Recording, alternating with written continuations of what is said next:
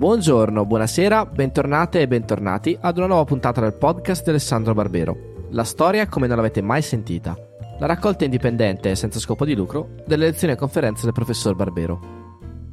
Oggi ascoltiamo una puntata Barbero Riserva.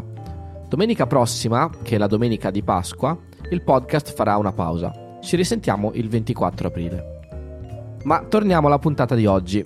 Dall'archivio del podcast ascoltiamo una lezione su Solimano il Magnifico, tratta dalle lezioni di storia della terza del 2009. Buon ascolto! Il sultan Solimano, al presente imperator dell'Oriente, è uomo di anni circa 62, lungo della persona, magro, di color fosco, ed ha in faccia una mirabil grandezza, insieme con una dolcezza che lo fa amabile a tutti che lo veggono. È molto sobrio nel mangiare, mangiando raro e poca carne. Né beve vino, come è fama che facesse al tempo di sua gioventù, ma acque molto delicate. Ha fama di essere molto giusto, di modo che, quando è bene informato, non fa torto ad alcuno. È osservatore della sua fede e legge quanto altro che sia stato di casa sua, e fa professione di non mancare alla sua parola ed alla fede, né si può dir maggior laude che questa. È uomo che, per la continua pratica che ha avuta già tanti anni che è nell'imperio, intende tutte le cose molto bene e si risolve, il più delle volte, al meglio. È stato per sua natura sempre più inclinato alla pace che alla guerra, e dal presente più che mai, per essere vecchio e per aver 4 figli ormai grandi. Ha avuto questo gran signore 2 donne molto care, una Circassa, madre di Mustafa primogenito, l'altra, che contro l'istituto dei suoi passati ha sposata e tiene per moglie, di nazione russa, tanto amata da sua maestà che non fu mai nella casa ottomana alcuna donna che avesse maggiore autorità. Così nel 1553 l'ambasciatore veneziano Bernardo Navagero descriveva Solimano nei suoi rapporti a Venezia. Solimano, che noi in Occidente chiamiamo il Magnifico, imperatore, sultano, Khan, califfo dell'impero ottomano. Io devo cominciare questo nostro incontro con una confessione. Io non sono un vero specialista di Solimano il Magnifico e della storia dell'impero ottomano. È soltanto da qualche anno che ho cominciato seriamente a studiare questi temi, e però ne sono rimasto abbastanza affascinato da aver voglia di raccontarli e da prendermi la responsabilità di suggerire questo argomento per questa lezione. Solimano e il suo impero. Io in realtà parlerò ancora più dell'impero ottomano come un modello di Stato e di società drasticamente alternativo rispetto a ciò che esisteva in Europa a quel tempo. Ecco, in Europa a quel tempo Solimano regna sull'impero ottomano per ben 46 anni, dal 1520 al 1566. Proviamo a far vivere queste date, a capire cosa vogliono dire, cosa succedeva qui da noi in Europa in quei decenni. L'Europa sta entrando nell'ultima fase del Rinascimento, per esempio. È ormai un rinascimento maturo. Solimano è un po' più giovane di Michelangelo, per esempio. Ed è durante il regno di Solimano che qui a Roma si avviano i lavori per la nuova cupola di San Pietro. Solimano è un contemporaneo di Carlo V, l'ultimo grande imperatore cattolico che ha tentato di tenere insieme gran parte dell'Europa e l'America in un impero su cui, come ricordate, non tramontava mai il sole. E dunque Solimano è anche contemporaneo dei conquistadores, che si impadroniscono dell'America per conto dell'imperatore asburgico. Dunque un momento in cui ai nostri occhi l'Europa sta lanciandosi alla conquista del mondo, in cui sta cominciando quella spinta dell'Europa a impadronirsi degli altri continenti e a distruggere qualunque concorrenza. Ma gli europei di allora, gli europei contemporanei di Solimano, non la vivevano così. Loro non lo sapevano che da quelle imprese dei conquistadores sarebbe nato un nuovo mondo. Gli europei contemporanei di Solimano erano molto più colpiti da altre cose che stavano succedendo nel loro mondo. La riforma protestante e la controriforma. Solimano è contemporaneo di Lutero, un po' più giovane di Lutero, contemporaneo di Calvino, è contemporaneo del Concilio di Trento, che avvia l'enorme impresa della controriforma e che si svolge tutto durante il regno di Solimano. Ecco, gli europei di quell'epoca erano spaventati e sconvolti da questa spaccatura religiosa che stava investendo il loro mondo. Erano sconvolti dalla violenza che si era scatenata subito dopo la Riforma, dall'odio che era nato fra protestanti e cattolici, dalla durezza, dalla violenza delle guerre di religione. Gli europei avevano la sensazione non che il loro mondo stava partendo alla conquista degli altri continenti, ma che il loro mondo stava sprofondando nel sangue e nella violenza. E questo è una cosa che dobbiamo tenere presente, perché ci aiuta a spiegare il fascino strano, contraddittorio, che Solimano e il suo impero esercitavano sugli europei, sugli occidentali di quel tempo. Solimano il Magnifico è un soprannome che usiamo noi in Occidente. E quando uno si chiede come ha fatto a meritarsi di essere chiamato così, certo, secondo i criteri che di solito noi applichiamo per giudicare i grandi sovrani, è stato un grandissimo sovrano, è stato un grande conquistatore. Diceva il Navagero nel passo che ho letto prima che è sempre stato più inclinato alla pace che alla guerra. Non si ricordava più bene. Da giovane Solimano dirige personalmente grandi guerre di conquista e il suo impero si espande fino a occupare gran parte del Mediterraneo e dell'Europa orientale. Solimano conquista gran parte dei Balcani, conquista Buda, conquista Belgrado, arriva ad assediare Vienna. Non la prende, torna indietro, ma ha portato i confini dell'Islam fino al Danubio. Solimano combatte l'altra grande potenza islamica del suo tempo, la Persia, l'Iran, sciita, eretico, la sconfigge, conquista Baghdad. Solimano conquista Rodi, dove si erano installati i cavalieri di San Giovanni, quelli che poi diventeranno i cavalieri di Malta, che sono corsari temutissimi dai naviganti musulmani. Solimano li scaccia da Rodi, li costringe a ripiegare fino a Malta, poi nel suo penultimo anno di vita cercherà di prendere anche Malta, sarà una delle sue poche sconfitte, non la prende. I cavalieri da Malta continuano a opporsi allo strapotere islamico nel Mediterraneo. Perché negli anni di Solimano, e questo è forse il motivo per cui il suo impero è apparso più potente e più minaccioso agli occhi degli europei, negli anni di Solimano il Mediterraneo va davvero vicino a diventare un lago turco e dunque un lago islamico. È l'epoca dei pirati barbareschi, della guerra di corsa, ne riparleremo. Questi pirati, questi corsari erano imprenditori indipendenti prima. Solimano li prende sotto il suo controllo, estende l'autorità del suo impero fino a tutto il Nord Africa. Le squadre di corsari annidate ad Algeri smettono di essere delle forze indipendenti che non rispondono a nessuno, diventano squadre del sultano. I capi corsari che comandavano in quei luoghi diventano pascià, funzionari del sultano. In questo modo si crea un impero che appunto va da Vienna, quasi, dalle porte di Vienna, all'Algeria, allo Yemen. Un impero che comprende anche la Mecca, perché già il padre di Solimano aveva occupato la Mecca e preso il titolo di protettore dei luoghi santi, di principe dei credenti. Dunque un impero musulmano. Noi lo chiamiamo variamente, noi lo chiamiamo l'impero ottomano, ed è giusto, ottomano è il nome della dinastia, e anche loro lo chiamavano così. Poi noi lo chiamiamo l'impero turco, perché il popolo che è stato alla base di questa espansione sono i turchi. Ma loro, quando dico loro intendo Solimano, i suoi ministri, la sua cancelleria, non lo chiamavano mai l'impero turco. Per loro i turchi erano solo uno fra i tanti popoli dell'impero. Se dovevano dare un termine generale, il loro esercito, per esempio, era l'esercito dell'Islam. I sudditi erano i musulmani, la causa per cui l'imperatore combatteva era la causa dell'Islam. Il che non impedisce, e questo è uno dei paradossi straordinari di questo impero, non impedisce che quasi metà dei sudditi di Solimano fossero cristiani, perché tutte le sue province europee, da Costantinopoli fino al Danubio, molto più popolose del resto, erano abitate essenzialmente da cristiani, che erano regolari e fedeli sudditi del sultano. Solimano il Magnifico, anche perché, come molti grandi sovrani, anche in Europa in quell'epoca, è un grande protettore delle arti, ha al suo servizio quello che è stato forse il più grande architetto della storia islamica, Sinan, è committente di grandi cantieri.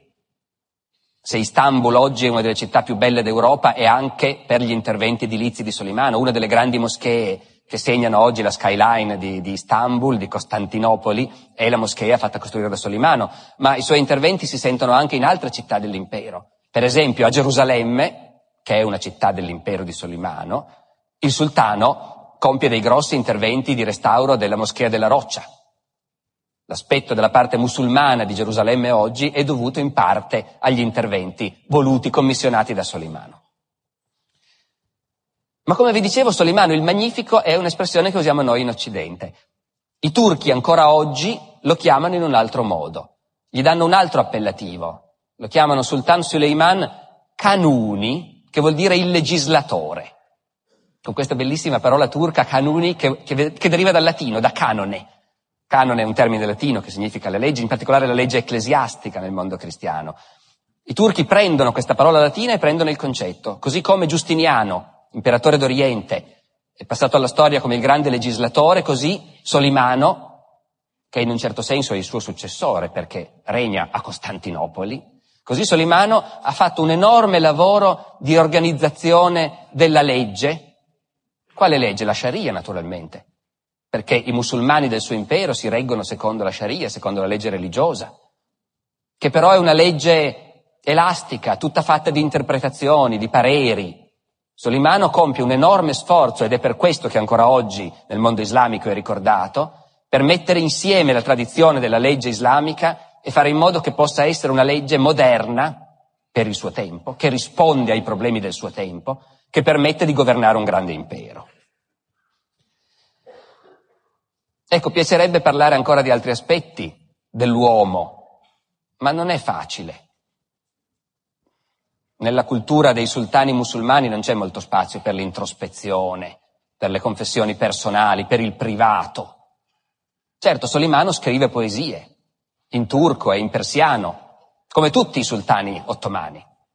È parte integrante del loro modo di vita, è quasi un obbligo scrivere poesie. Solimano scrive poesie, si sceglie uno pseudonimo, come vogliono le buone regole, si sceglie uno pseudonimo arabo, Habibi, l'amante, l'innamorato. E con queste poesie, e scrive poesie d'amore naturalmente, perché abbiamo visto, perfino gli ambasciatori stranieri sono stupiti dal legame stretto che questo sultano ha con le sue donne, in particolare con l'ultima, arriva a sposarla. Cosa che di solito i sultani non facevano, limitandosi ad avere concubine. Scrive poesie d'amore, poi in vecchiaia cambia genere e comincia a scrivere poesia religiosa. Un altro ambasciatore veneziano, 2 anni prima della morte di Solimano, ci dice che Sua Maestà si diletta di componer in laude di Dio, facendosi umile e dicendo sempre egli non esser niente, ma per lasciar memoria della sua grandezza fa fare una cronica di tutto quello che ha operato.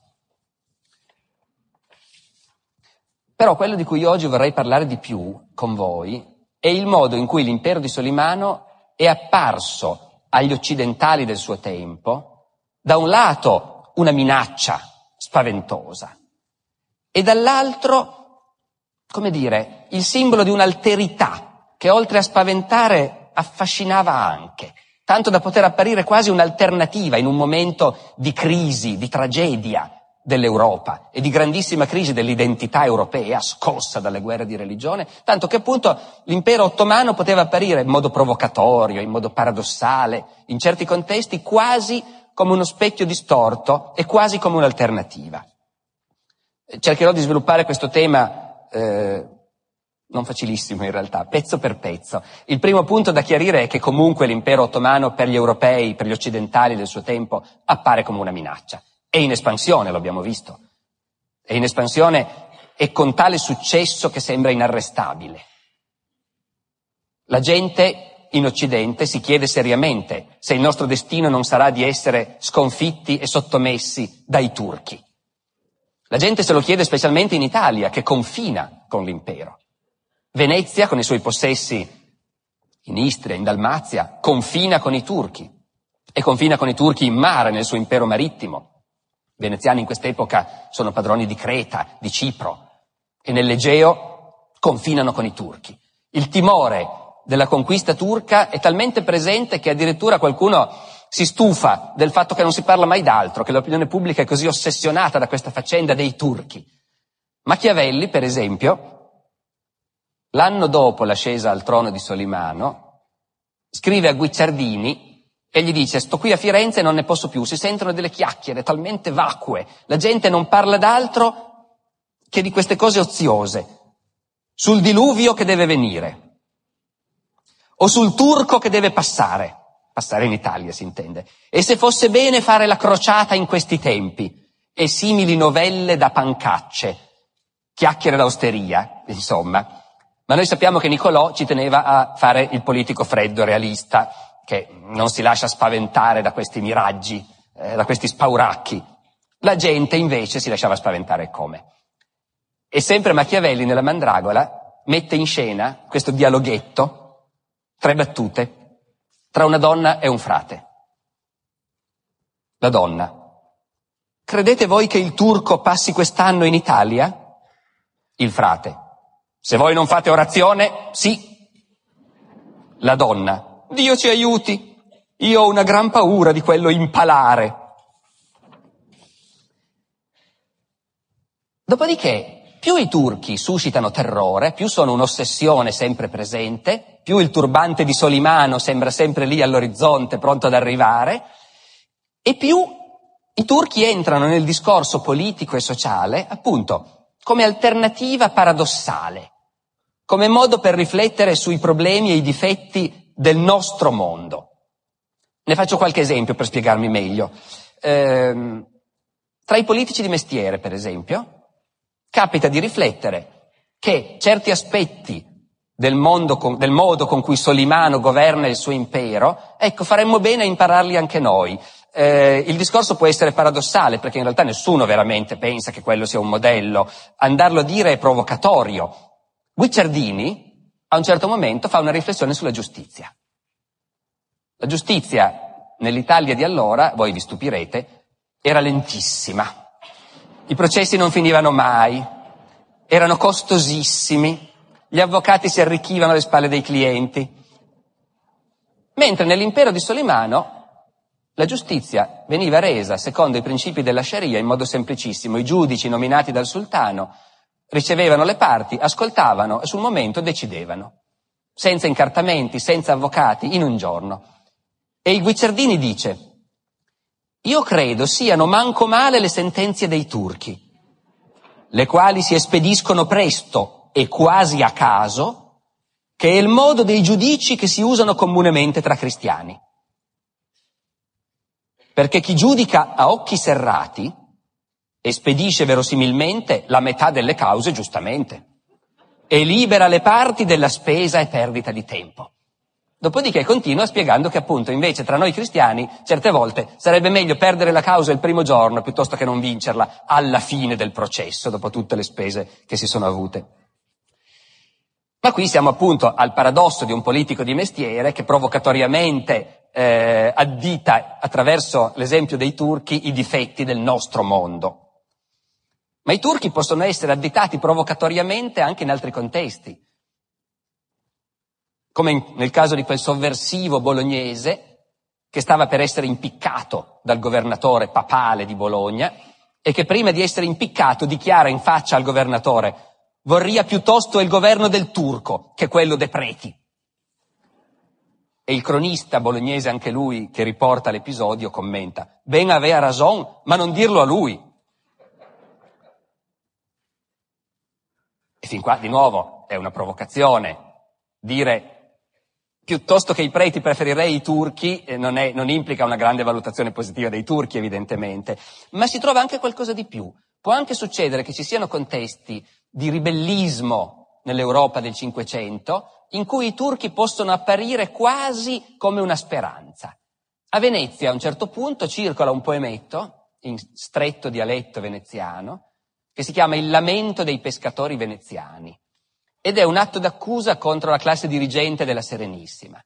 È un poemetto in cui i pescatori parlano e raccontano la loro miseria, la loro fame, e imprecano contro i patrizi, avidi, arroganti, che si arricchiscono a spese del popolo. E poi all'improvviso salta fuori lui, Solimano, e dice: per fortuna Dio ha mandato il turco, ha mandato il gran soldan, il gran sultano, il quale darà una bella lezione ai patrizi. Arriva, non dico che il contesto è del genere ad avvenì baffone, ma quasi, arriva e i patrizi tremino, perché vincerà il turco e gli riprenderà tutto quello che loro hanno sottratto ai poveri. Il turco può diventare addirittura così quasi un miraggio di palingenesi sociale. In Italia questo non si realizza mai, ma in altre zone d'Europa sì. Come vi dicevo, la potenza di Solimano si espande nei Balcani e nell'Egeo, occupando paesi dove la condizione contadina era una condizione di totale asservimento. In Europa occidentale a quell'epoca, nel Cinquecento, la servitù della gleba non esisteva più, ma in Europa orientale esisteva e come. Nell'impero ottomano non è prevista, la legge non prevede la condizione di asservimento dei contadini. Questo significa che ovunque arrivano i turchi, magari la conquista ovviamente è dura, violenta, accompagnata da stragi, ma una volta che i turchi impongono il loro potere, tutti i contadini sono liberati, non devono più rispondere ai loro signori, devono solo pagare gli affitti e le tasse al governo, naturalmente, non che la loro condizione economica migliori tanto, ma la loro schiavitù, la loro servitù è giuridicamente abolita. E noi abbiamo testimonianze concrete del fatto che i contadini questo lo sanno e che ci sono zone dove le masse contadine desiderano la conquista turca. Anche nelle colonie veneziane, per esempio, perché anche le colonie veneziane, le grandi isole, Creta, Cipro, sono gestite secondo questo sistema. La massa contadina greca, cristiana, è legata dalla servitù della gleba, in una condizione di dipendenza durissima.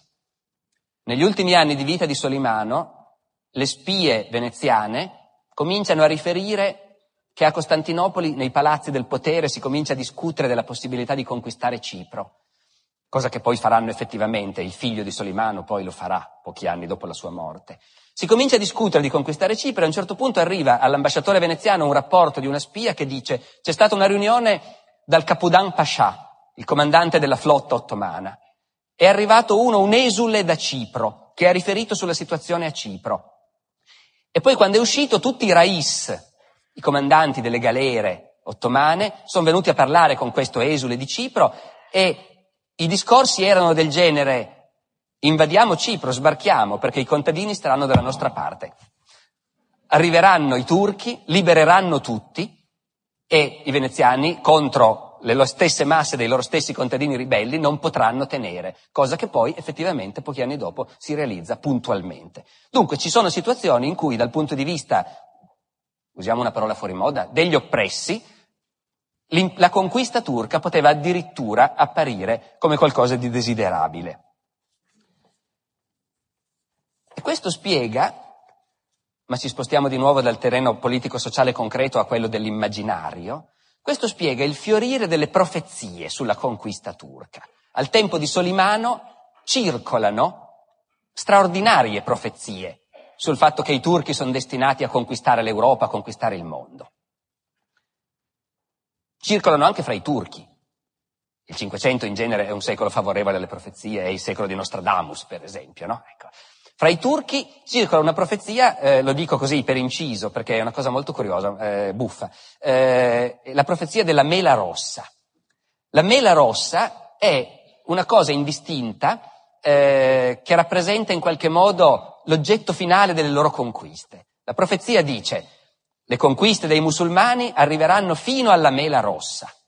Al sultano Maometto ha promesso in sogno: la vostra generazione conquisterà la mela rossa. Cos'è la mela rossa? È una città cristiana, lontana. Ai primi tempi, prima che i turchi conquistassero Costantinopoli, la mela rossa era identificata con Costantinopoli proprio. Poi dopo averla presa si rendono conto che c'è ancora molto altro da conquistare. E allora la mela rossa può diventare Roma, può diventare Vienna, la capitale degli Asburgo. Tra il popolo queste cose circolano. Il sultano, ogni sultano quando prende il potere, Dopo la cerimonia, passa davanti alle caserme dei Giannizzeri e li saluta con le parole «Ci rivedremo alla mela rossa». Dunque una profezia di conquista dell'Europa. Ma come vi dicevo, queste profezie circolano anche fra gli occidentali e non hanno quel carattere apocalittico che potremmo immaginare. Il tipo di profezia che corre di più nell'Europa lacerata dalle guerre di religione, sia fra il popolo sia fra gli intellettuali, è un tipo di profezia che dice i turchi vinceranno, i turchi conquisteranno l'Europa, ci sarà un bagno di sangue e poi Solimano si convertirà al cristianesimo. E a quel punto tutti saranno cristiani, ci sarà la pace tra cristiani e pagani e ci sarà una nuova era di prosperità. Ecco, capite perché insisto tanto sul fatto che l'Europa di quest'epoca è così angosciata e lacerata dagli scontri religiosi, perché si possa arrivare a elaborare profezie di questo tipo. E sono profezie ricorrenti. L'idea che il sultano potrebbe convertirsi al cristianesimo e mettere fine di colpo a questa ostilità fra i due mondi è un'idea che circola in realtà da un bel pezzo. A un certo punto ci aveva creduto perfino un papa. Devo tornare un po' indietro per questo rispetto a Solimano il Magnifico. Devo tornare all'epoca del suo bisnonno, Maometto il Conquistatore, che conquista Costantinopoli. I turchi hanno conquistato Costantinopoli e il papa scrive al sultano. È vero che il papa in quel momento è un papa curioso, è Pio II, al secolo Enea Silvio Piccolomini, grande umanista italiano, di cultura complessa, laica, certo uno strano papa, diciamo. Questo non impedisce che è il papa. E il papa Pio II scrive al sultano proponendogli in sostanza di convertirsi al cristianesimo e offrendogli in cambio il titolo di imperatore dei cristiani. E questa lettera di Pio II è straordinaria perché fa vedere bene che ancora al suo tempo si sapeva bene, come lo sapevano durante il Medioevo, che i musulmani e i cristiani adorano lo stesso Dio, che le due religioni sono due religioni gemelle. Il Papa scrive al sultano dicendo «Tutti conoscono la tua fede, tutti sanno quanto sei fedele all'insegnamento divino, quanto sei giusto. Cosa ti manca in fondo per essere cristiano? Un po' d'acqua, quella del battesimo naturalmente». Ecco, per dire quanto questa idea che questo mondo musulmano, che ci sembra l'esatto opposto del nostro, in realtà è speculare al nostro, e i due mondi potrebbero addirittura fondersi, potesse circolare. Del resto, io vi ho detto prima che Solimano porta tanti titoli. È il sultano, che è un titolo turco che implica però un'autorità politica sull'insieme dei musulmani. È il califfo, che vuol dire il protettore della Mecca e dunque il capo spirituale dei musulmani. E anche il Khan, perché i turchi sono un popolo delle steppe, parenti degli Unni e dei Mongoli, e da sempre hanno dato ai loro capi questo titolo di Khan, e Solimano e i suoi successori anche continuano a usarlo. Lui è Sultan Suleiman Khan. Porta anche il titolo di Shah, già che c'è, perché la cultura persiana per i turchi è importante, è una grossa parte della loro cultura, e dunque prendono anche il titolo di Shah. Dopodiché, e questo ci può stupire un po' di più, dopo che hanno conquistato Costantinopoli, e quindi la seconda Roma, la capitale dell'impero d'Oriente, da quando hanno conquistato Costantinopoli, i sultani, e Solimano più di tutti, rivendicano anche il titolo di Cesare. E anzi, Cesare dei Cesari, erede dell'impero romano. Questa cosa ha un tale impatto a livello propagandistico che in Occidente c'è tutta una divisione faticosa sul capire come fare a reagire a questa minaccia. Il sultano, che apparentemente rappresenta un'alterità così totale e che però poi al tempo stesso dice «Ma io sono padrone di Costantinopoli». Governo milioni di sudditi cristiani che erano sudditi dell'impero romano, io sono il successore dell'impero romano. Di fronte a questo i papi, per esempio, reagiscono molto duramente. È curioso vedere al tempo di Solimano la corrispondenza dei papi che si arrabbiano quando qualche governo cristiano per sbaglio riconosce il titolo di imperatore a Solimano, perché vuol dire fare già un passo verso l'accettazione di queste pretese. Il Papa è intransigente, non lo si può chiamare imperatore.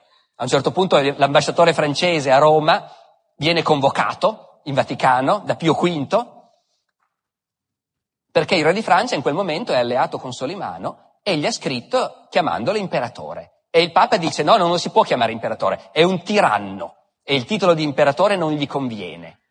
Ora, non voglio entrare troppo nel dettaglio tecnico, ma nella cultura cattolica, basata sull'insegnamento di San Tommaso, dire che un sovrano è un tiranno ha un significato molto preciso. Vuol dire che il suo potere è illegittimo e che chiunque può ribellarsi contro di lui. Ma altri in Europa non sono mica così convinti che il sultano sia un tiranno. I veneziani in particolare, che confinano con lui, che ogni tanto lo combattono e di solito ne escono malissimo, e che quindi ci tengono per quanto possibile a restare in buoni rapporti con lui, ecco, i veneziani nei confronti del sultano hanno un atteggiamento molto diverso da quello del Papa. Gli ambasciatori veneziani, quando parlano di lui nei loro rapporti, dicono sempre Sua Maestà, e poi soprattutto lo chiamano con questo termine molto evocativo, che abbiamo già sentito anche nella relazione del Navagero all'inizio, il Gran Signore, che è un termine tecnico, lo scrivono con le maiuscole, per dire il senso di potere a cui perfino i suoi avversari cristiani non riescono a sottrarsi del tutto. E a Venezia si continua a avere paura per tutto il Cinquecento, che un giorno l'impero ottomano si trasformi in una monarchia universale, davvero erede di Roma. Paura, ma mica sempre paura. A un certo punto, durante il regno di Solimano, si forma a Venezia una società commerciale con degli orefici che propongono al sultano di fabbricare e vendergli un set di gioielli e paramenti.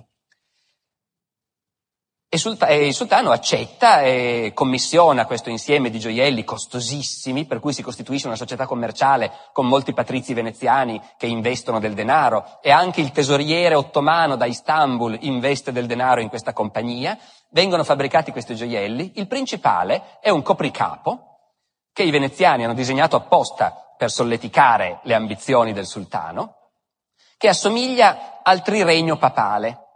Avete ancora presente il triregno, anche se Paolo VI ha smesso di usarlo e da allora non è più stato usato? Era quella mitria pontificia con le tre corone sovrapposte, che dovevano simboleggiare il fatto che il Papa è il padre dei re, il Signore del mondo e il vicario di Cristo. Bene, i veneziani disegnano, offrono a Solimano e poi gli fabbricano, per un prezzo spropositato, un triregno che però ha quattro corone sovrapposte, una sopra l'altra.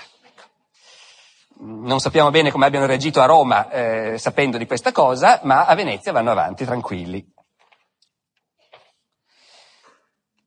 Bene, fin qui noi abbiamo parlato di Solimano come imperatore romano, come miraggio di una palingenesi per i servi che anelano alla liberazione o per i pescatori veneziani che odiano l'oppressione dei patrizi. Ci sono anche situazioni concrete in cui effettivamente c'è un travaso di persone che abbandonano il mondo cristiano e scelgono il mondo musulmano, scelgono l'impero di Solimano. In modo particolare, un tema su cui oggi la storiografia si interroga moltissimo è il tema dei cosiddetti rinnegati.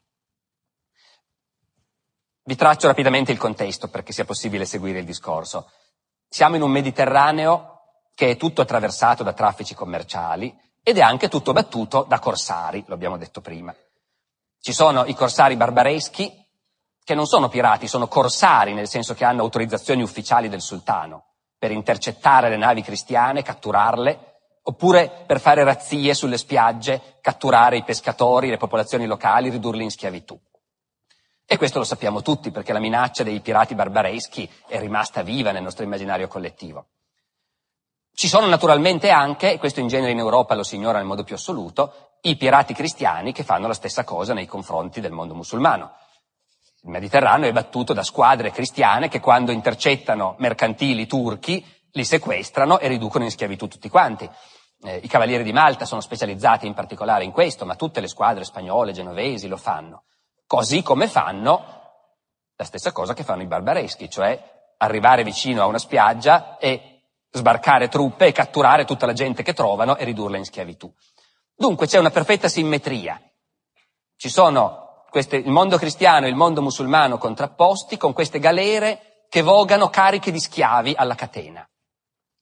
Dopodiché la simmetria si rompe in questo, che non succede praticamente mai che un turco catturato e messo in catene su una galera spagnola, per esempio, si converta al cristianesimo e venga quindi liberato e poi si integri nella società cristiana. Non è un fenomeno storicamente rilevante, non c'è discussione su questo, non ci sono tracce documentarie, all'epoca non se ne parla. Mentre invece è un fenomeno di enorme rilevanza, anche proprio numerica, quantitativa, il fenomeno per cui moltissimi cristiani, ben inteso, dopo questo trauma della cattura, della riduzione in schiavitù, scelgono di farsi turchi, come si dice allora. Rinunciano alla loro fede cristiana, si convertono all'Islam, naturalmente in situazioni di grande pressione. Ma la cosa straordinaria è il destino successivo di questi che a questo punto in Occidente si chiamano rinnegati.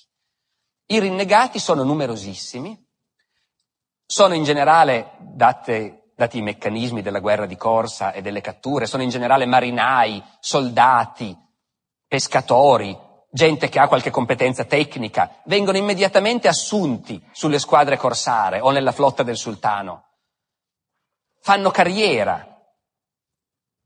Noi sappiamo per certo che in un qualunque momento la maggior parte dei rais che comandavano le galere corsare di Algeri non erano turchi di nascita, ma erano cristiani rinnegati. Di moltissimi di costoro noi conosciamo le carriere, le vicende. In molti casi capitava che qualcuno poi fosse ricatturato e allora lo portavano davanti al tribunale dell'Inquisizione e noi abbiamo i verbali dei processi. Sappiamo che c'è un vastissimo movimento di schiavi che si fanno turchi, fanno carriera, in qualche caso diventano ammiragli, diventano pascià. Ai vertici dell'impero ottomano non è affatto insolito che arrivi qualcuno che è nato come un povero pescatore, calabrese o spagnolo. E questo fenomeno è un fenomeno su cui vale la pena di riflettere, evidentemente. E se anche non volessimo rifletterci noi, ci riflettono gli storici turchi, i quali oggi hanno cominciato a chiederci: ma come mai queste persone, che evidentemente sono di così grande talento, visto che dopo questo trauma della cattura, la schiavitù, la conversione, riescono a integrarsi, a fare carriera, a arrivare ai vertici del mondo ottomano, come mai queste persone a casa loro la carriera non l'avevano fatta?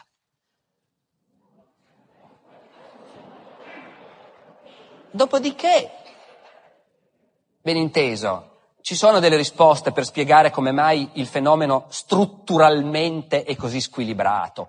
Ne riparleremo verso la fine, ma il mondo ottomano probabilmente aveva dei settori di arretratezza tecnologica, aveva bisogno di specialisti. Uno che veniva da Occidente con qualche competenza era accolto a braccia aperte per quello. Ed è per quello che il fenomeno è a senso unico. Solo cristiani che si fanno musulmani, non il contrario. Ma detto questo, il fenomeno dei rinnegati è rivelatore di una differenza profonda fra la società su cui governa Solimano e le società europee del suo tempo. La società su cui governa il sultano non conosce la nobiltà di nascita. È una società dove non esiste il concetto stesso di nobiltà. E dove non esiste il concetto che qualcuno ha diritto ad avere posti importanti di comando perché ha un grande nome e una grande famiglia alle spalle. È una società totalmente aperta dove la volontà del sultano fa fare carriera a chi vuole. E di questo i contemporanei europei sono ben consapevoli. Gli ambasciatori veneziani, cito sempre loro perché i loro rapporti sono straordinari, sono una miniera di informazioni. Gli ambasciatori veneziani riferiscono molto chiaramente che tutti quelli che comandano nell'impero, non soltanto i visir, i grandi pascià, ma tutti i governatori delle singole province, i sangiacchi, sono tutti nominati per merito. Non succede che qualcuno arrivi lì soltanto perché è figlio di qualcuno importante. Comincerà a succedere dopo la morte di Solimano. Dopo la morte di Solimano cominciamo ad avere i primi casi del gran visir, per esempio, che fa nominare Sangiacco, governatore di una provincia, suo figlio. E l'ambasciatore veneziano scrive, e qui c'è molto malcontento e molto malumore, perché qui giudicano scandaloso, ne possono patire, che neanche un figlio di primi visiri sia fatto Sangiacco per favore. Altri occidentali non trovano particolarmente pregevole questa cosa. Gli occidentali di quest'epoca sono profondamente convinti dell'importanza della nobiltà, del sangue, della stirpe. Pensano che soltanto i nobili debbano comandare e che sia giusto così. Il comandante della flotta veneziana a Lepanto, la battaglia di Lepanto avverrà pochi anni dopo la morte di Solimano, Sebastiano Venier, in una delle sue lettere scrive proprio questo, ma è perfino un po' ignobile dover combattere contro questa gente, contro questi turchi, contro un nemico che non ammette conti, né cavalieri, né gentiluomini. Oh, intendiamoci, raccontando questa cosa noi potremmo pensare, ecco, è strano, ma la società ottomana ci appare più moderna della società europea dell'epoca. Ci sono dei correttivi da introdurre. Nella società europea dell'epoca la nobiltà rappresentava per esempio una forza che poteva bilanciare il potere del re, rappresentava una forza organizzata, per carità, un insieme di privilegi ingiusti, ma che temperava l'autorità del re, limitava la spinta verso l'assolutismo. Nella società dell'impero ottomano non c'è niente che temperi la volontà assoluta del sultano. Non ci sono forze organizzate, corpi, non c'è una chiesa, l'università, i comuni e non c'è una nobiltà. E questo, come dire, è una cosa a doppio taglio, come vedete. Dopodiché c'è qualcosa di ancora più sbalorditivo quando si parla della mobilità sociale nell'impero ottomano. Un'altra grossa cosa di cui io nulla sapevo fino a un po' di tempo fa e che mi ha profondamente sorpreso è il sistema con cui venivano reclutati i Giannizzeri e tutto il personale dirigente dell'impero, a parte appunto quei casi dei rinnegati, degli schiavi liberati di cui ho parlato prima, ma il grosso dell'esercito del sultano e il grosso dei consiglieri e dei ministri di Solimano, com'è che venivano reclutati? Questa è una storia veramente stupefacente. Ogni pochi anni, ogni 3-4 anni, degli ufficiali dei Giannizzeri venivano mandati in tutta la parte cristiana dell'impero, dunque dalla Grecia ai Balcani. Visitavano ogni villaggio e lì sceglievano alcuni ragazzi particolarmente promettenti per portarli a Costantinopoli. Questa era una prassi regolare di governo che ha un suo nome preciso, in turco si chiama il devşirme, che vuol dire la raccolta. Gli ufficiali dei Giannizzeri girano per la Grecia e per i Balcani, ad ogni villaggio chiamano il prete, chiamano i notabili, si informano. Ovviamente possiamo solo immaginare gli effetti contraddittori di questa cosa. Possiamo immaginare il panico delle famiglie che di colpo si vedono prendere dei ragazzini per portarli via. Possiamo immaginare il giro di bustarelle, di accordi. Poi la tendenza è a non prendere i figli dei notabili, ma a prendere i figli dei poveracci, si capisce. Però non dobbiamo neanche vederla soltanto come una tragedia, perché noi sappiamo che mentre la prassi è di fare questa cosa soltanto ai sudditi cristiani, la Bosnia, le comunità della Bosnia balcanica, che sono musulmane, vedendo quello che succede, a un certo punto chiedono di avere il diritto anche loro di fornire i loro ragazzi per questa raccolta, il che è segno che appunto la cosa non era vista necessariamente soltanto come una sciagura, anche se è verosimile che per la singola famiglia, per la singola persona, fosse un trauma non da poco. Dunque gli ufficiali dei Giannizzeri vengono, portano a Costantinopoli questi ragazzini, all'inizio molto giovani, poi dicono gli osservatori occidentali, ora li prendono più grandi, 18enni, li portano dal sultano. Dopodiché la maggior parte vengono affidati per qualche anno a dei contadini turchi, che li fanno lavorare duro, gli insegnano la disciplina, l'obbedienza, gli insegnano la legge islamica, gli insegnano il turco e dopo qualche anno, quando sono ormai pienamente sviluppati, diventano giannizzeri, cioè formano il corpo scelto dell'esercito del sultano. Giannizzeri che al tempo di Solimano sono 12.000, accasermati a Costantinopoli, un corpo scelto, coccolato, con alti stipendi, che il sultano favorisce in tutti i modi. Il sultano è addirittura membro d'onore di una delle compagnie dei Giannizzeri. È scritto il suo nome sull'elenco dei Giannizzeri e ogni mese quando c'è la paga viene uno da palazzo a ritirare la paga del sultano. Così, per costruire questa idea di cameratismo profondo fra il sultano e i suoi soldati. Bene, i Giannizzeri, che gli occidentali per secoli temono come i più efficienti combattenti dell'esercito turco, sono tutti bambini cristiani raccolti con questo sistema. E poi, si intende, circoncisi e convertiti ufficialmente all'Islam, senza chiedere il parere individuale di solito.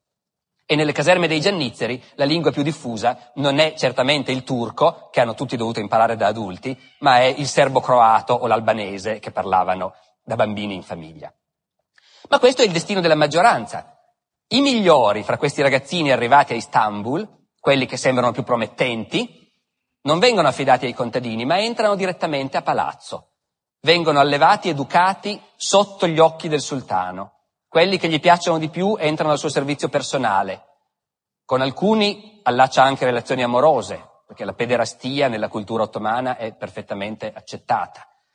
Vengono educati, poi ogni tanto il sultano decide che ce n'è un gruppo che ormai è pronto. Qualche decina, anche qualche centinaio, a volte 300 per volta tutti insieme, vengono fatti uscire dal serraglio, come si dice, e lì come minimo diventano cavalieri della Guardia Imperiale e quindi membri di un altro corpo scelto, ancora meglio pagato, dei Giannizzeri. Ma i migliori in assoluto diventano immediatamente, per decisione irrevocabile del sultano, pascià, visir, ammiragli. L'intero gruppo dirigente dell'impero è reclutato in questo modo. Il comandante dei Giannizzeri, il capodan pascià che comanda la flotta, il gruppetto dei visir che formano il governo, compreso il gran visir che è l'uomo che gestisce veramente gli affari dell'impero. Tutti costoro sono tutti, fino al tempo di Solimano, dopo le cose cambieranno un po' lentamente, ma fino al tempo di Solimano sono tutti bambini nati cristiani nei Balcani.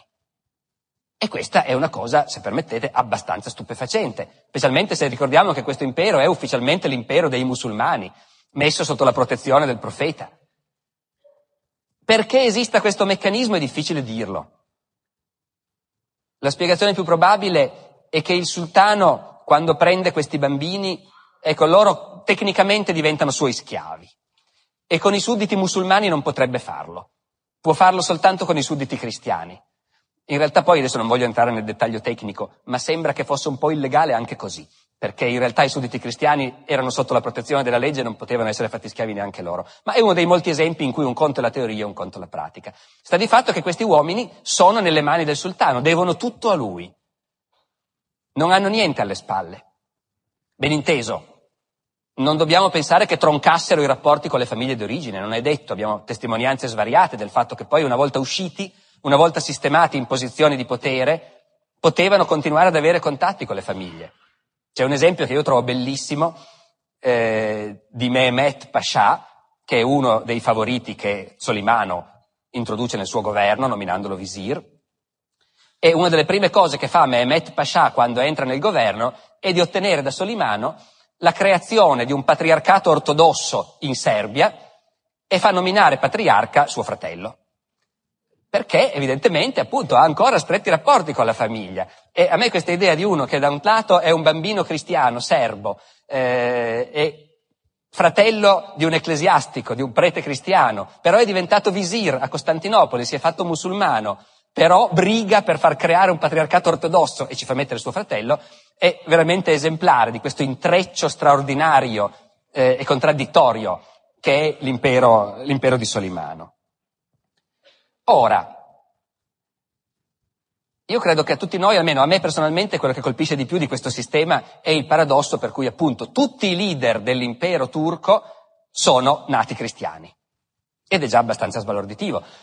Ma i nostri antenati europei, i nostri antenati occidentali, erano più colpiti da un altro paradosso. E con questo ci ricolleghiamo a quello che dicevamo prima. Erano più colpiti dal fatto che tutti questi erano figli di poveracci. L'idea che questi pascià, questi visir, questi ammiragli nei loro sontuosi palazzi di Costantinopoli, che stanno comandando un mondo, sono figli di pastori, manda in tilt completamente gli osservatori europei. Un ambasciatore austriaco lo nota e si stupisce che non se ne vergognano neanche. Quelli che ricevono i più alti uffici dal sultano sono in gran parte figli di pastori. E ben lungi dal vergognarsi della loro origine, ne vanno fieri e ritengono di potersi vantare perché non debbono nulla all'accidente della nascita. Dopodiché le reazioni dei cristiani si dividono. Ci sono quelli che dicono, è straordinario, ma avremmo qualcosa da imparare anche noi. Finché loro sono così capaci di promuovere il talento dal basso, non ce la faremo mai contro questi turchi. E questa è una reazione che serpeggia fra vari osservatori occidentali.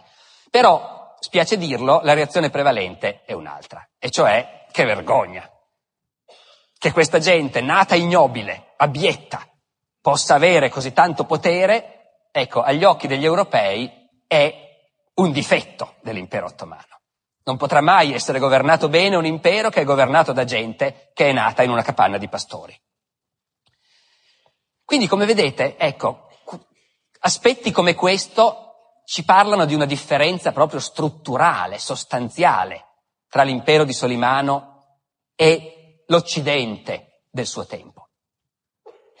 E del resto mi sembra doveroso accennare anche a questo molto rapidamente, però anche perché il tempo vola. C'è un'altra differenza cruciale, naturalmente, fra l'impero di Solimano e i regni dell'Occidente, ed è che, come dicevo prima, nell'impero di Solimano vive un'enorme quantità di sudditi cristiani, come vive una grandissima quantità di ebrei, e tutti costoro hanno il diritto di praticare pubblicamente la loro religione. Intendiamoci, quando si parla di queste cose uno comincia subito a chiedersi: ma si può parlare allora di tolleranza? È difficile dirlo, perché i cristiani e gli ebrei sono sudditi dell'imperatore, protetti dalla legge, ma sudditi di seconda categoria. Pagano delle imposte speciali che i musulmani non pagano. Quando le comunità devono fornire i rematori per le galere del sultano, i rematori musulmani sono pagati di più dei rematori cristiani. E tuttavia rimane il fatto che nell'impero ottomano vivono cristiani ed ebrei, c'è una chiesa cristiana funzionante, come ci sono le funzioni religiose ebraiche, il tutto senza provocare particolari conflitti e sotto la protezione del governo. Questo è un tratto di nuovo di differenza totale rispetto all'Occidente di quell'epoca, dove non esistono musulmani, non è nemmeno concepibile che possano vivere dei musulmani e avere il diritto di praticare pubblicamente. In altre parole, fabbricare moschee è proibito nell'Occidente di allora. Dove c'erano dei musulmani nella Spagna della Reconquista vengono poi espulsi. E quanto agli ebrei, come sappiamo, gli ebrei hanno vissuto a lungo in Occidente, ma l'epoca di cui parliamo è un'epoca di espulsioni. All'epoca di Solimano gli ebrei sono espulsi dalla Spagna e da tutti i suoi regni, quindi anche dall'Italia meridionale. E tutti questi ebrei espulsi dove vanno? Nell'impero ottomano, dove le comunità ebraiche gli scrivono dicendo: venite qua, perché qua siamo liberi e non manca nulla. Cito un solo fatto a questo proposito. Nel 4, nel 500 in Europa è particolarmente forte quella che è stata chiamata, nel gergo storiografico, la calunnia del sangue, cioè queste accuse ricorrenti contro gli ebrei di rapire bambini cristiani e sacrificarli per fare dei riti strani col loro sangue. Ricorderete che poco tempo fa c'è stato un grande scandalo in Italia quando questo libro di Ariel Toaf ha ripreso questo tema. Ecco. Bene, a un certo punto Solimano, in un momento in cui in Europa appunto queste accuse contro gli ebrei sono moneta corrente, a un certo punto Solimano emana un editto che dichiara formalmente che questo tipo di accuse contro gli ebrei sono sempre false e che è vietato dar corso a accuse di questo genere. Bene, finora abbiamo sottolineato una serie di aspetti che ci fanno capire da un lato il fascino strano, paradossale che questo impero di Solimano poteva rappresentare agli occhi degli occidentali, e dall'altro abbiamo evidenziato alcuni aspetti di fronte ai quali si ha la sensazione, si vorrebbe dire: ma diamine, questa società ci sembra più avanzata di quella europea di allora. Sotto certi aspetti sembra più moderna, più aperta al talento, alle ascese sociali, più tollerante. Dopodiché sta di fatto che alla lunga l'impero ottomano è rimasto indietro rispetto all'Occidente. Sta di fatto che alla lunga la civiltà occidentale è diventata sempre più complessa e più ricca, mentre quella dell'impero ottomano e dell'Europa orientale, sudorientale, è andata verso la stagnazione. Su questo bisogna riflettere, anche se ben inteso, oggi io so che chi si occupa di queste cose non ama più tanto come categoria storiografica il declino dell'impero ottomano. Sembra un po' troppo semplice, avrebbe declinato per molti secoli dopo la morte di Solimano questo impero. Però sta di fatto che alla lunga, indubbiamente, il modello rappresentato dall'impero di Solimano non si rivela concorrenziale rispetto agli stati dell'Occidente. E questa è una cosa su cui bisogna riflettere in qualche modo. Uno dei temi in ballo è quello dell'arretratezza tecnologica, che è molto discusso, perché già nel Cinquecento gli europei hanno la tendenza a dire ma questi sono più indietro di noi, non sanno fabbricare bene le galere, hanno bisogno di tecnici occidentali, non sanno fabbricare bene gli archibugi, i cannoni, hanno bisogno dei nostri tecnici, dei rinnegati per costruirli bene, non sanno investire bene nell'economia, lavorare bene la terra, lasciano andare tutto male. È molto difficile dire quanto sia un pregiudizio occidentale questo e quanto ci sia qualche cosa di vero. Certo ci sono cose sorprendenti, ci sono aspetti della tecnologia per cui al tempo di Solimano l'imperatore, i suoi parenti, i suoi pascià devono ricorrere all'Occidente. I visir di Solimano comprano continuamente in Occidente, attraverso Venezia di solito, che è davvero la porta dell'Oriente, i visir di Solimano comprano continuamente in Occidente occhiali, orologi, mappe, tutte cose che l'impero non produce. A un certo punto la figlia di Solimano, Mirimà, decide di investire una parte delle sue ricchezze nel costruire un acquedotto alla Mecca per portare l'acqua alle masse dei pellegrini, e per costruire questo acquedotto cerca di ordinare in Occidente l'attrezzatura di lavoro e l'acciaio necessario per le tubature. Dico cerca perché c'è tutta una discussione diplomatica in Occidente, il Papa non vuole che si venda l'acciaio ai turchi, tantomeno per la Mecca, figuriamoci, quindi è una cosa, una specie di scandalo internazionale, ma il fatto stesso che la figlia del sultano cerchi di comprare in Occidente queste cose dà da pensare a una certa maggiore arretratezza tecnologica. C'è un aspetto sotto cui questa arretratezza è indiscutibile, la stampa. Nell'impero ottomano la stampa non penetra. Ed è difficile dire se sia per una diffidenza dall'alto, una diffidenza religiosa, l'idea che il Corano venga stampato da una macchina anziché copiato da un uomo, se sia perché la società nell'insieme è meno alfabetizzata e quindi ha meno bisogno, difficile dirlo, insomma, il perché non è su questo che voglio fermarmi, ma è un dato di fatto. L'Occidente ha la stampa e la usa, mentre l'Oriente di Solimano non ce l'ha. E lì a livello politico la differenza si vede.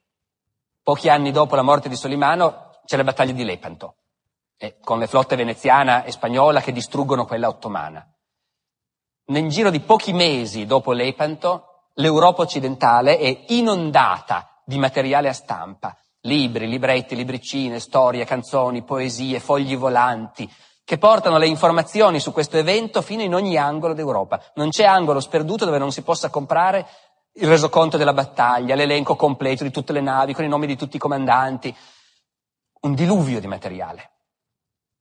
Nel mondo ottomano, vabbè, su Lepanto non avevano nessun motivo di celebrare, ma dopo una grande vittoria ottomana, come ce ne sono spesso, non succede niente del genere. La gente, l'opinione pubblica, se viene a sapere qualcosa è con le chiacchiere al mercato e ai bagni. E questo fa una differenza considerevole nella forza di un modello politico, credo. Poi c'è ancora un'altra differenza grossa che viene fuori al tempo di Solimano con molta chiarezza, e lui e i suoi ministri non si immaginavano certamente che fosse una debolezza, e invece vedendo le cose oggi uno può pensarlo. Qual è il punto? L'impero di Solimano è davvero l'erede dell'impero romano in un certo senso, del tardo impero e dell'impero bizantino, che erano imperi dove il sovrano si riteneva mandato da Dio, dove riteneva di governare per il bene dell'umanità, e per il bene dell'umanità aveva il diritto di fare tutto quello che voleva, senza preoccuparsi troppo degli interessi individuali, della felicità individuale. Per il bene dell'umanità un imperatore poteva prendere la gente, spostarla, deportare i lavoratori da una provincia dove ce n'erano troppi a un'altra dove ce n'erano pochi, decidere dei destini individuali in totale indifferenza, e poteva chiedere ai sudditi ciò che gli serviva. Gli imperatori turchi, Solimano e gli altri, lo fanno regolarmente, deportano gente. Quando conquistano Cipro, per esempio, Cipro è mezza vuota, si deporta popolazione musulmana a Cipro. È una misura amministrativa, lo facevano gli imperatori romani, lo farà Stalin, e lo fanno Solimano e gli altri. E quando devono costruire una flotta, non devono preoccuparsi di quanto costerà, perché si dà per scontato che la popolazione deve partecipare, deve collaborare.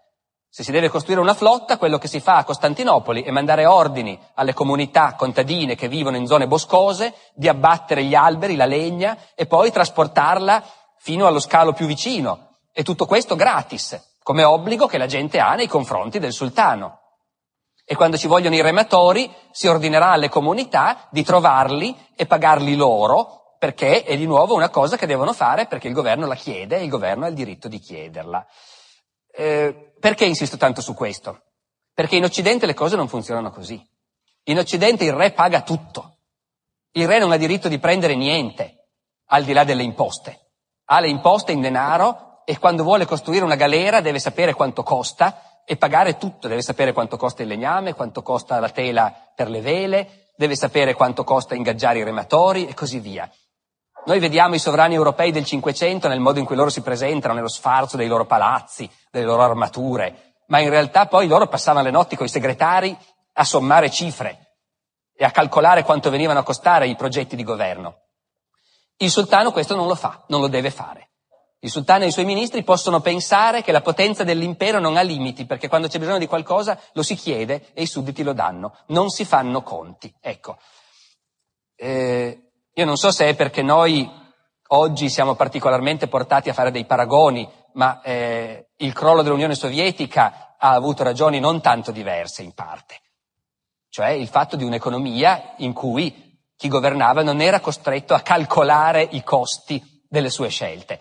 L'ho buttata lì così, è un paragone scherzoso, ma che torna spesso, devo dire, anche fra gli specialisti di impero bizantino e di impero ottomano, il paragone con l'Unione Sovietica. Fatto sta che lì c'è la radice di un'arretratezza. Dico ancora una cosa, anche perché non chiudo naturalmente, ma non vorrei essere sospettato di aver elencato soltanto così aspetti positivi dell'impero ottomano.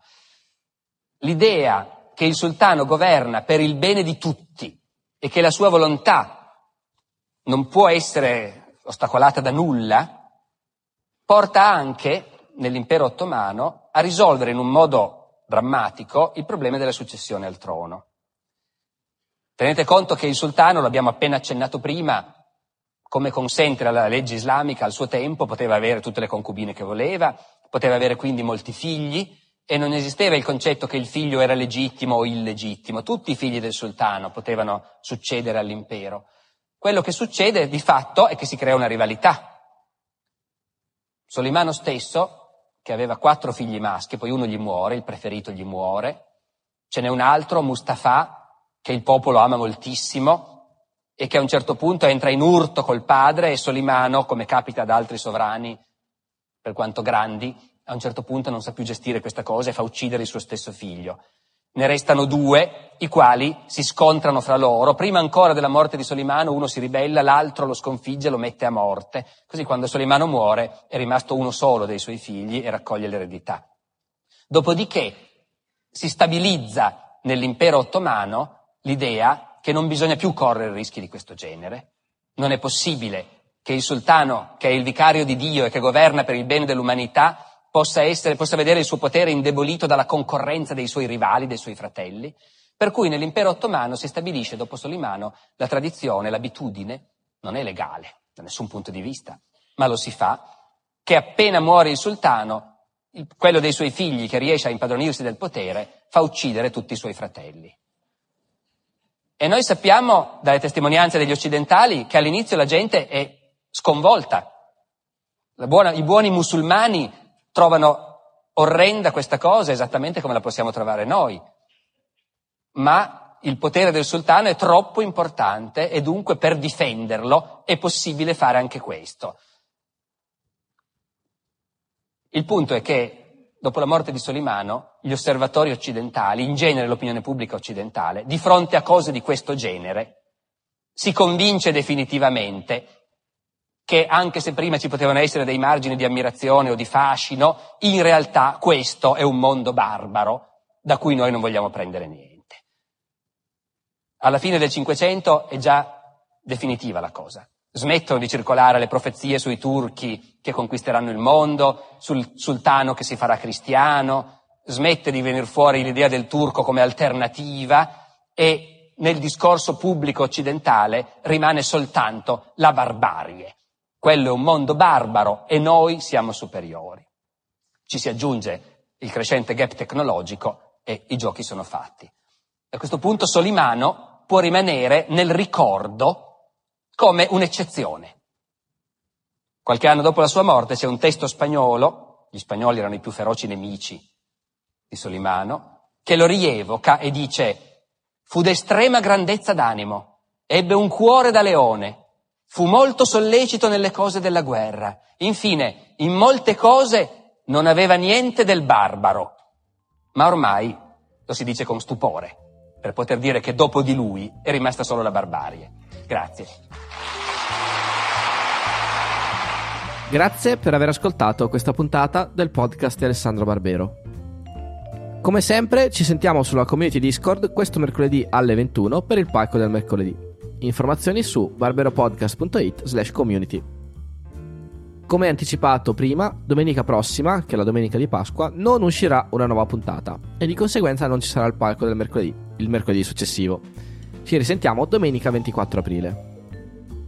La musica è, come sempre, il George Street Shuffle di Kevin MacLeod in Computech.com, pubblicato con licenza Creative Commons CC BY 4.0. Ci sentiamo il 24 aprile con la nuova puntata del podcast di Alessandro Barbero. Ciao!